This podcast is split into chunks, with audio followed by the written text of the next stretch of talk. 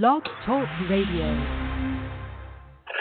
Welcome to uh, Bucco Booth. It is our second episode, and um, sadly, uh, Jared from Pirate Strong could not be uh, with us here today. Uh, but you know, it's me. I'm here, um, Benson Fechter again, uh, and we have a very exciting episode for you. Um, since our last episode, the Pirates they've ratcheted it up a bit. I mean, since our last episode, we are five and two, ladies and gentlemen, and we have a big three games in the next twenty, uh, pretty much 24 hours to uh, get through before the All Star break. So let's break down a little bit what happened over these last seven games. We're five and two, batting 265. It's very good batting average. But this is, this is a stat that you have to hear a 2.42 staff ERA. That's dynamo. 996 percent, only one error in the last week. We've hit four home runs, two apiece from Polanco and Marte. We scored 28 runs. We're putting up four a game. I mean, four runs a game may not seem like that much, but here's the thing. When our ERA is 2.42, we'll take it. Just as a comparison, that 265 which is very good too. In the month of June, when we were 10 and 16, our team batting average was 227. We got up to 265. So I'm, I'm very happy with where we're sitting right there. And what makes me even more happy is that team ERA. June, a 4.04 ERA. This week, 2.42. And only having one error is fantastic. I love the runs we're putting up per game. Uh, it is definitely making me happy. And we're going to do this every week on the show. We're going to do our weekly awards. Usually Jared will help me out with this. He'll pick an award himself. But um so we're to go through our weekly awards. My MVP of the week uh, goes to Gregory Polanco. He was 5 for 18. That's a 278 average. Uh, he had two home runs and six RBIs. Uh, hit another home run last night. Absolutely fantastic week from Gregory Polanco. He's been hot lately. He's been one of the best right fielders in the National League, and I believe he was a snub from the home run derby. Why isn't he there? He's he's a prototypical home run derby hitter, and I'm kind of upset that uh, he didn't make it to the derby. But uh, we'll see. Maybe next year. Cy Young of the week have to go with our nightmare, our All Star Felipe Vasquez. He's appeared in five games, four and two thirds innings pitched, four for four on those days, only allowing four hits in that time, striking out nine and walking two. Felipe being a nightmare. My God, has he been good. I mean, there's a reason why he's an all star, but here's the thing. Our bullpen has been so dynamo lately. Richard Rodriguez and Kyle Crick, in my opinion, are having better seasons than Felipe Vasquez. And Felipe Vasquez was an all star. And now you get Edgar Santana, he's clicking. Just wait, Michael Feliz, he'll come back. He'll get back on the good the good Michael Feliz we know. He's not gonna be bad forever, and then Tyler Glasnow has shown signs of brilliance. Steven Brault can be brilliant out of the bullpen. We have a solid bullpen. They're young pitchers, but they're here to stay, and that's what I like. I like the vigor in this bullpen. It's led by our all star Felipe Vasquez. Love it. Rookie of the week goes to Colin Moran, batting 316 this week with three RBIs. Uh, he was struggling a little bit before this week, but man, I mean, last night picking up three knocks, beautiful. And Josh Bell, you sure as hell made him run last night. Uh, so good job, JB.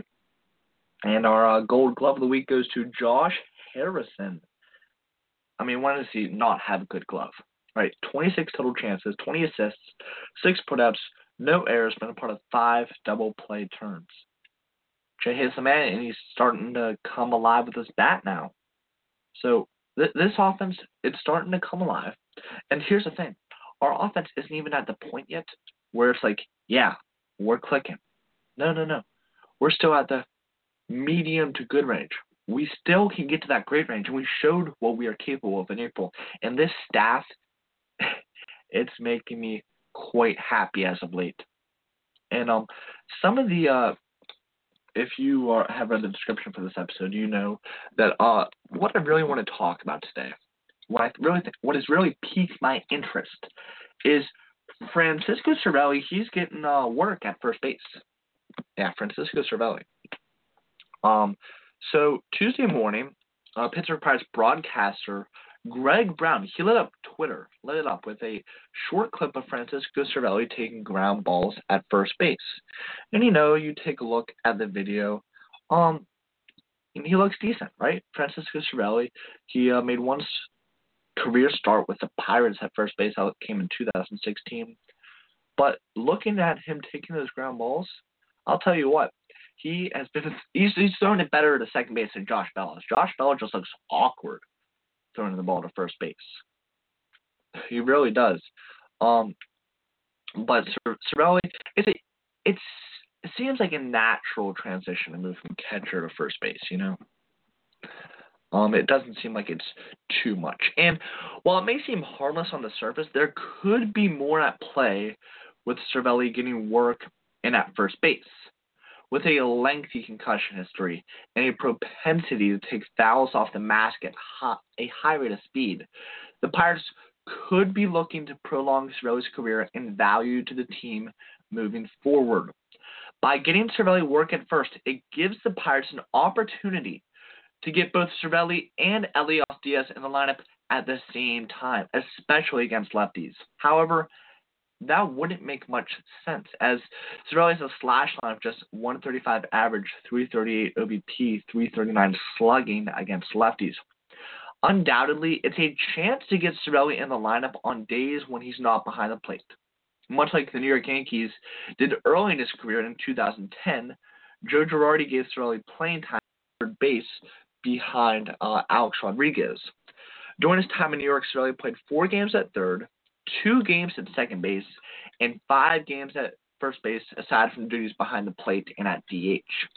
Since coming to Pittsburgh, uh, has seen playing time at first in two games, playing just nine innings.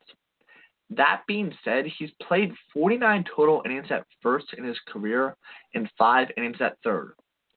It might not look like it due to his build, but Cervelli has some position flexibility in his back pocket. And it might be time for the Pirates to bust it out. Not only to keep him healthy and in the lineup, but to also build up his trade value for either the deadline or winter meetings.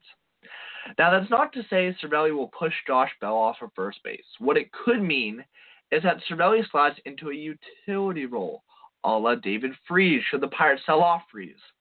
That could seem crazy to read at first, and I get it. But Diaz has shown he can handle a heavy workload behind the plate, both defensively. He has a 2.8 defensive value per Fangraphs, and offensively, he has a 354 WOBA, a 124 plus WRC. While Cervelli has some history, albeit minor, playing at the corners. Turning the heavy lifting over to Diaz isn't such a bad thing considering Diaz has been one of the best players for the Pirates all season. Plus, that helps keep Cervelli healthy and on the field for a team looking to make a push for the playoffs. Of course, it could all be for show, allowing the Pirates to try and push his trade value a bit higher, getting more in return. For now, I think the decision to get him work at first base in pregame workouts is a move to benefit the current Pirates lineup. Who knows? It could be a welcome move for Cervelli health wise, while making the team deeper in depth and flexibility. And I like the move. You know, Cervelli has been injury prone while he's been a Pittsburgh Pirate. He had a great season in 2015. You know why? Because he didn't get injured. That's the bottom line with Francisco Cervelli. And he's not moving Josh Bell first base. Josh Bell is our future first baseman we all know that he's not getting pushed off first base. He's just not, right? And um there is a high likelihood that the Pirates go out and trade a David Freese. And if they do trade a David Freese like player, you know, Colin Moran is not going to play third base every day, and the Pirates have already shown they don't really have faith in Colin Moran facing lefties. So, you know, Francisco Cervelli may be able to swing over to third base, um, and you know, give Josh Bell a spell because David Freese is our backup first baseman. So I think this is just in preparation for us uh, trading David Fr- David Freese. That's that's the alt move, um, in my opinion. Um, yeah, so it's definitely interesting. But I do want to move a little bit uh, along here, and you know things they still look bleak for the Pittsburgh Pirates, but they have taken a step forward, winning four of their last five games. Pittsburgh Pirates general manager Neil Huntington said Sunday that the next eight games prior to the All Star break would dictate what the organization does at the July 31st trade deadline. His words followed a three game series sweep at the hands of the Los Angeles Dodgers and two straight losses to the Philadelphia Phillies. The Pirates responded with a 4 1 victory over Philadelphia to stop a five game losing streak and salvage a game in the series. With the eight game stretch against the Washington Nationals and Milwaukee Brewers approaching, it wasn't unrealistic to think the Pirates could continue their struggles against a pair of talented teams. However, the Bucs have found a way to hang thus far, taking two of three from the Nationals and winning the first two games of the series against the Brewers. The Pirates, who are 549 this season, still sit nine and a half games back of the Brewers and the National Central race. And all signs point to them selling at the trade deadline. But this week did see the team provide more positive moments than negative for a change. Here are some of the top storylines, positive and negative, from the week that was in Pirates baseball. Let's take a look at Taillon shining in his last latest outing. You know, after showing a bit of disappointment and only going six and two thirds innings while throwing 77 pitches uh, against the Phillies last weekend, Jameson Taillon showed up in a big way Thursday night against the Brewers.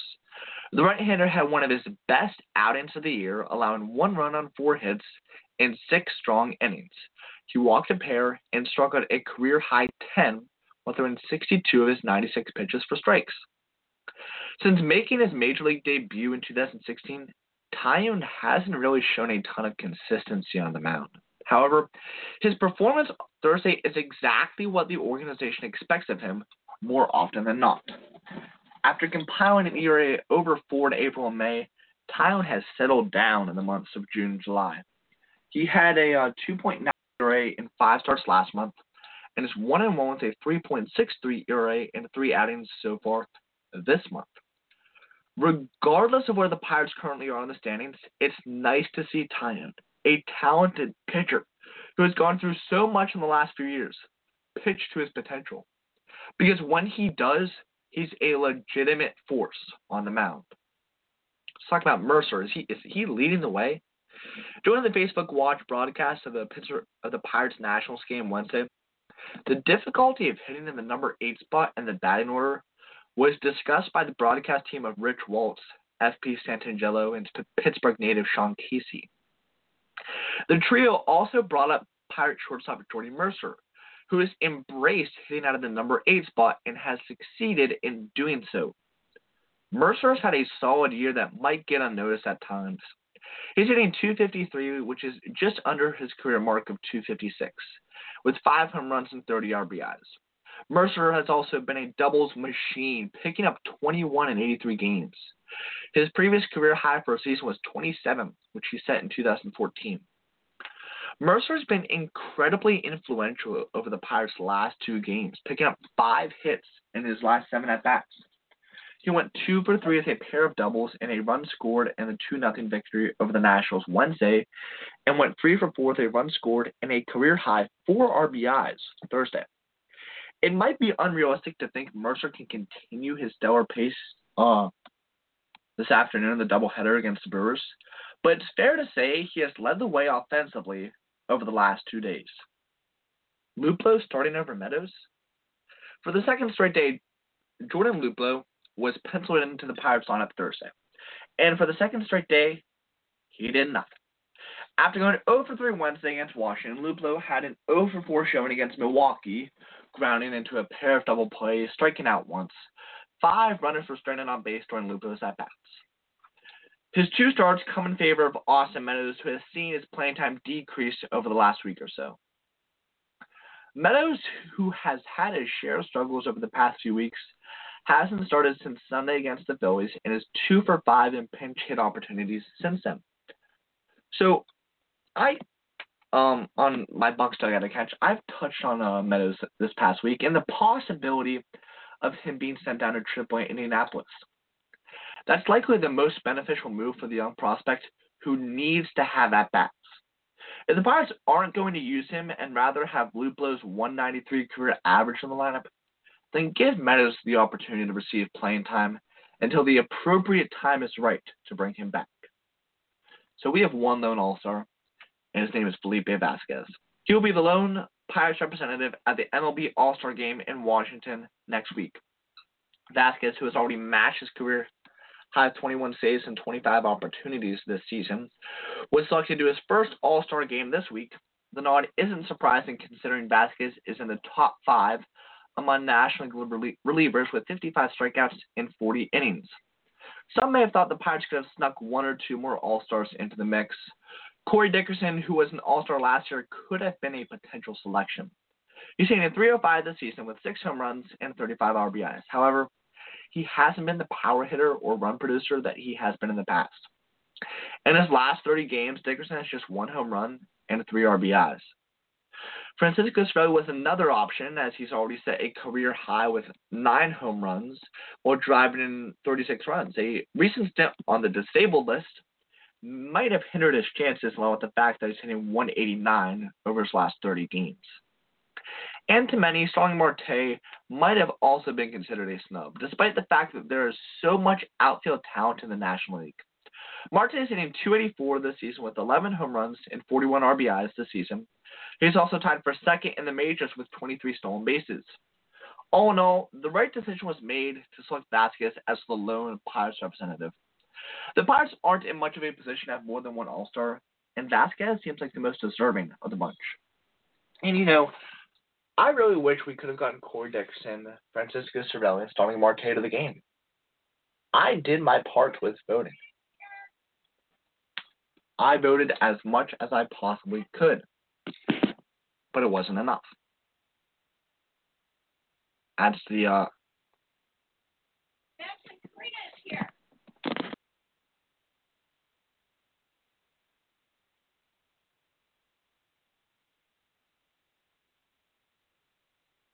Sorry for the delay. Just had to deal with something. But yeah, so Dickerson, Cervelli, and Marte really should have been all stars. And uh, potentially Josh Bell as well, but um, they obviously didn't get in.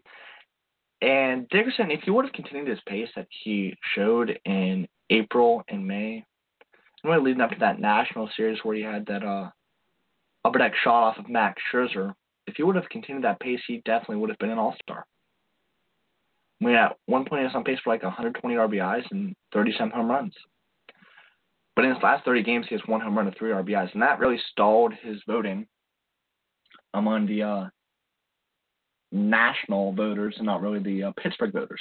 I mean, I assume Pittsburgh voters continue to vote all Pirates. I encourage that. Um, but he didn't get there. And then uh, let's talk a little bit about Cervelli. If he didn't go in the DL, I truly believe he would have been an All Star. And yes, he's batting 189 over his last 30 games, but he has an All Star personality too, and that's what I really like about him. You know, and Pittsburgh loves him. I went to um on a Thursday. He was out in uh, McCandless uh, doing an autograph event, and you know other players have done autograph events and stuff. And this was at an Xfinity store. And this Xfinity store has had other players do autographs. Josh Harrison has been there, Josh Bell, Andrew McCutchen even. And Francisco Cervelli drew the largest crowd out of any of those guys. And it just showed to me that there are still loyal, faithful Pirates fans out there. And they are still willing to come out and support their players.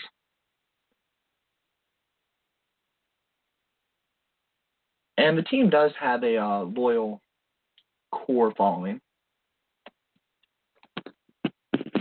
Sometimes uh, the, the core following has showed up to the games this season, but the uh, majority of the people haven't. The um, you know, from 2013-15 we had great attendance, but over the uh, past couple seasons that attendance has dropped significantly due to uh, the underperformance, I guess, of the team. And to uh, close out here, I for the next like 10 minutes, I want to talk a little bit about David Freese, Colin Moran, and the Pirates' problem between the two guys. Right? The Pittsburgh Pirates traded Gerrit Cole in exchange for three major league players and a minor league prospect. The goal in the players received at least was to fill multiple spots with one move. The Pirates started the offseason with a hole at third base, with Jung Ho Kang still lacking a visa, and David Freese was the incumbent starter.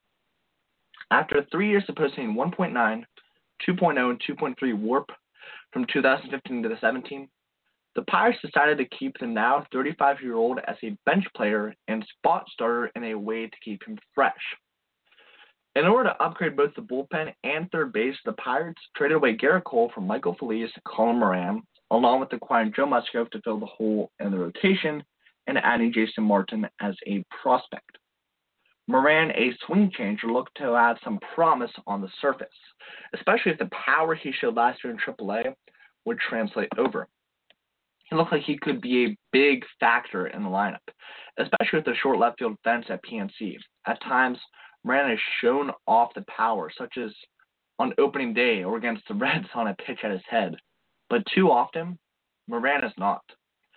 Entering games on Thursday, the left-hander was slugging just 402, not something that's too inspiring, especially since the defense and speed are lacking. Freese, on the other hand, has once again been consistent in playing solid defense at third base. Maybe entering the season, the expectations were too high for Moran and too low for Freese. That's what I believe happened here. And uh, we're going to break down the PECOTA, the preseason projections for both players.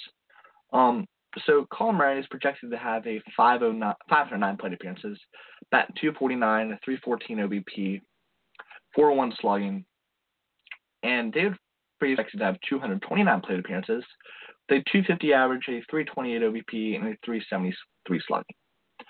So I'm going to tell you a stat. It's called FRAA, and that's fielding runs above average. It projected Moran at minus two runs at third minus one run at first while being a below average hitter at uh, 250. That's TAV, that's the true average.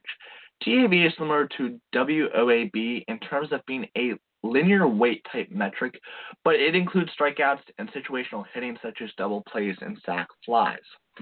Freese, which projects to have similar offensive value to Moran, a 251 WOBA, and with his defense at a plus one FRAA, Freese was projected to have similar overall value to Moran, Moran with a 0.4 warp, and Freese with a 0.3 warp.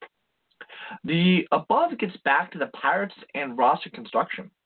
The Pirates traded away Cole to get Moran and other players. However, looking to fill three holes, the two holes plus one less by trading Cole, and one trade is hard to do, especially when four of the five players involved were already at the major league level. Teams have access to the cost of one win is linear, which I'm not sure it is. Having one player worth four wins at one position certainly should be worth more to a team than having four players worth one win at four different positions. There's a roster constraint. There's only 25 players that can be on a roster at one time. Having player with four wins leaves 24 other players to help supplement the player. Whereas when dividing up the four wins into four players, at least 21 players to add more wins on the roster. But suppose wins were actually actually were linear, which is how teams have operated in the past. Using the preseason warp projections from PECOTA and showing the projected end of season warp totals, it shows that Gerrit Cole, right, preseason warp 2.9, total warp 5.7, Colin Moran preseason warp 0.4, total warp of 0.8, Joe Musgrove preseason warp of 0.8, total warp of 1.4, and Michael Feliz preseason warp of 0.7, total warp of 0.3. Preseason, you see, uh, we are supposed to have a 1.9 warp. The difference there is 1. Right now, we have 2.5. The difference between the three dudes and Gerrit Cole is 3.2. So Cole, he was a projected three-win player at the start of the season. And with his performance so far this season, a 4.5 warp, he projects near a six-win pitcher at year end. The Pirates' return, on the other hand, was only projected to be worth two wins this season. and are only projected to be worth three wins at season's end. If the season end projection of the Pirates return matched Cole's preseason projection, the trade would seem fair. Assuming wins are linear, but based on roster construction, I'm not sure they are. Judging Michael Feliz by WARP is shaky because he's a reliever. WARP is not is cumulative, and Feliz was projected just 54 innings. WARP doesn't do relievers justice. They can have added pitching value pitching in high leverage situations, and their WARP on an innings basis might be better to judge them by than raw WARP. Even then, while Feliz has disappointed, pitching a, a 5.45 runs allowed per nine through his DRA of 4.98 is more encouraging, still below average. The Pirates at time of the trade were worth one less win without Cole than with him. Making things more fair, assuming the swing change and power was real, Moran's 80 degree percentile projection was a two win player, projected 1.8 warp. Musgrove was only projected 127 innings, a total he would have surpassed given his health at the time of the trade. If Moran reached that projection, the Pirates would be 0.4 wins better at the time of the trade. But again, a three win player seems more valuable than 3.3 wins from three players. I'm excluding future years because one, they need discounted. Two, the Pirates always claim they are contending this year. And three, this was only to illustrate how one player worth X amounts of wins is more valuable than multiple players worth similar a similar a similar amount of wins in a given season. Getting back to Freese and Moran, the problem with the Pirates right now is the hot corner. Moran and Freese were projected to be similar players at the start of the season. Though the 80 degree percentile, Moran would be a solid player. But that was only going to occur if the swing change and the newfound power was going to translate at the major league level. Looking at the year to date numbers entering uh, games Thursday of each Moran and Freese shows, so Moran has had 285 plate appearances, 255 average, 330 OBP, 402 slugging. Freese has had 162 plate appearances, a 272 average, 327 OBP, and a 415 slugging. So Walmart has been a better hitter. He has a 273 true average to Freese's 262 true average. Freese has been the better fielder with a 0.7 FRAA to negative 3.7 FRAA. Freese with a plus 4.4 run difference. In terms of overall value, they're, they've been equal, 0.6 warp. And Freese has done so in less in 123 less plate appearances. So Freese has been more valuable and per 600 plate appearances, it's a one win difference. Moran with a 1.3 warp and Freese with a 2.2 warp. This demonstrates Moran's problem. His value is completely tied to the bat, which is RPA plus ranks in the same order as TAV, has Moran 11% above average at 111. Other metrics have Moran more league average. His WRC plus is 98 and OPS plus is 100. Overall, the three metrics have high correlations with each other. And there are some differences. The big one here is T- the true average factors in strikeouts and situational hitting. Meredith only hit into a double play in 8.6% of double play opportunities. So the question is, who do you start at third base? And I asked this on my uh, Bucs Dugout page yesterday, and the answer was Colin Moran. But it's a dilemma. It's a dilemma the Pirates face. Colin Moran, David Freese what are we going to do at the deadline? David Freese has been the better third baseman. He should be the starting third baseman. And that's why a situation. The Pirates are looking to compete. Listen, they win these next three games. We're one game under 500, six and a half back of the division. And a wild card position. And then we've got weak teams coming out of the coming out of the box. We face the Reds and the Mets. Right out of the box. This Pirates team is here to compete. They that's uh we'll see you all on Saturday for the next episode. Hopefully Jared from Pirates will be there. Thank you all for tuning in the Bucco Booth. Appreciate if you give Jared a follow at at pirates.strong and me a follow at at Bucks on Instagram. Thank you all for tuning in. We will see you on Saturday.